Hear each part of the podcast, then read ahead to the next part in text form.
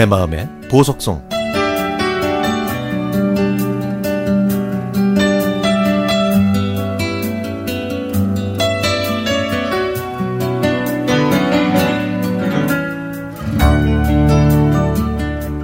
지금까지 살아오면서 친구 정자의 전설을 깬 사람은 아무도 없었습니다.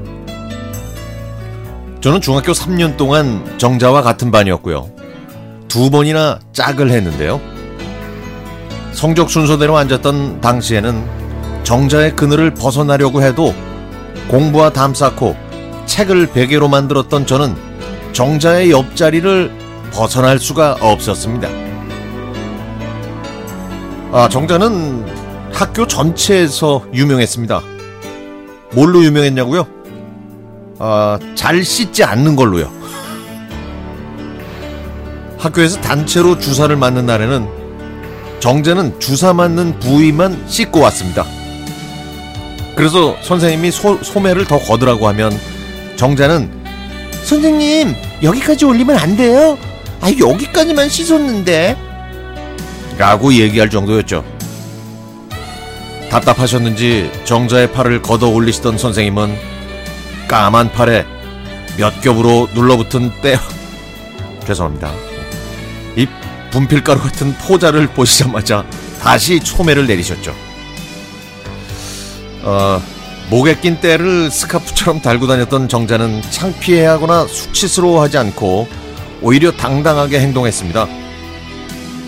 그토록 씻기 싫어하던 정자가 어느 날 2대8 아나운서 가르마를 하고 왔습니다. 저는 반가워서 야 우리 정자야 드디어 씻었어? 아유 머리가 차분하네. 아이 씻기는 목욕은 명절 때나 하는 거지. 머리를 하도 안 감았더니 머리에서 머리기름이 나오길래 그, 그냥 아빠 비, 빗으로 넘겼어. 정재는 1교시가 끝나면 도시락을 먹었고 수학 시간에는 책 위에 얼굴을 고이 포개놓고 코까지 고는 신공을 발휘했죠. 어차피 반꼴찌로 반평균을 깎아먹는 정자의 능력을 아셨던 선생님은 정자가 숙면할 수 있게 조용히 수업하실 정도였습니다. 그러던 어느 날, 제 수학책에서 이름 모를 생명체가 스멀스멀 기어 나오는 겁니다. 그건 바로 정자의 머리에서 서식하던 이였습니다. 엎드려서 자는 정자의 머리에는 하얀 석회도 붙어 있었죠. 저는 징그러워서 앞에 있는 종순이한테 도와달라고 했더니 종순이는 이 두 마리를 난로 위에 올려놨습니다. 그랬더니 타닥타닥 소리를 내면서 난로 위에 얹어놓은 도시락과 함께 장렬하게 산화했죠. 그때부터 저희는 시간만 나면 정자를 책상에 엎어놓고 누가 일을 많이 잡나 시합을 하기도 했습니다. 그런데도 정자는 안빈 낙도의 얼굴로 유유자적하면서 잠을 자기도 했죠.